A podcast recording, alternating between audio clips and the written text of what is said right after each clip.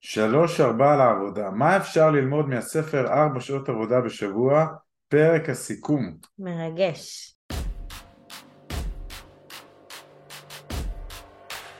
ברוכים הבאים למדברים השקעות עם עמית ואגר.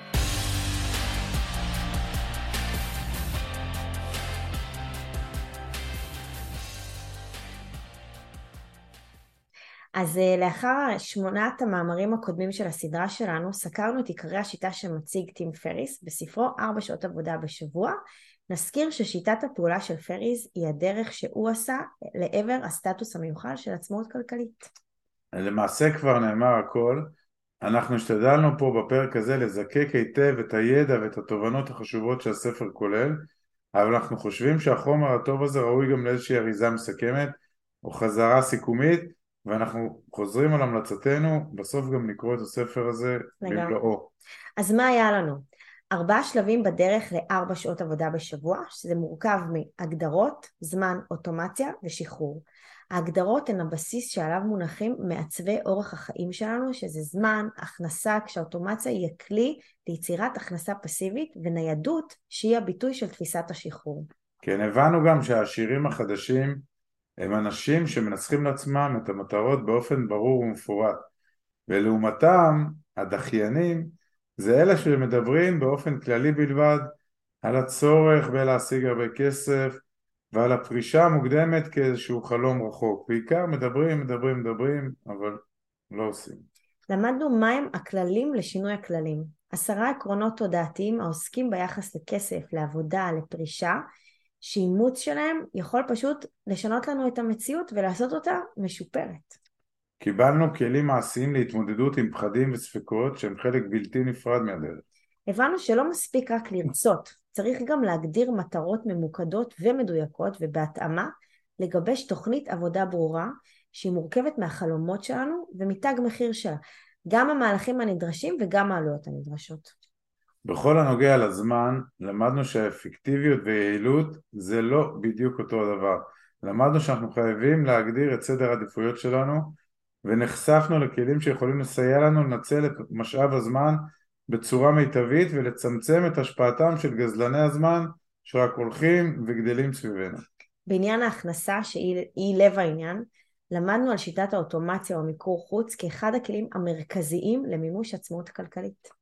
ובהקשרי הניידות נחשפנו לזווית הסתכלות מעניינת על חופש, אימוץ עקרון הניידות הוא אימוץ אורח חיים שמאפשר לנו לחיות את החיים במלואם ללא תלות בגורמי קבע כאלה ואחרים, בראשם מקום עבודה פיזי ושעות עבודה מוגדרות, ואני מזכיר שוב זה נכתב ב-2007, היום זה כבר הרבה יותר טריוויאלי, ונוודות דיגיטלית והכל, אבל בהחלט יש פה אה, איש שחזה את העתיד. ממש ככה.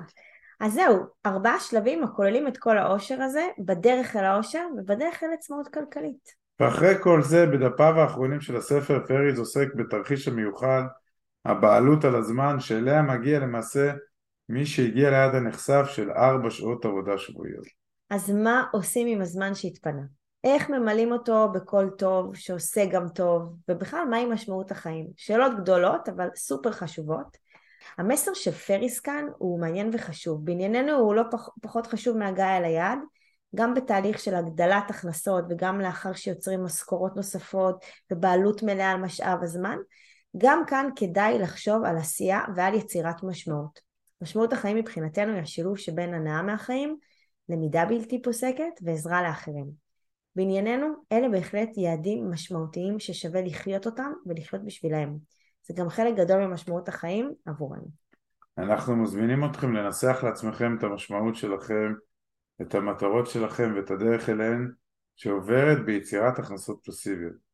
קחו את ארגז הכלים האיכותי של פריז, שלבו עם כלים נוספים בעולם השפע, בצעו את ההתאמות הרלוונטיות אליכם וצאו לדרך, ושיהיה בהצלחה. בהצלחה חברים. עד כאן להפעם.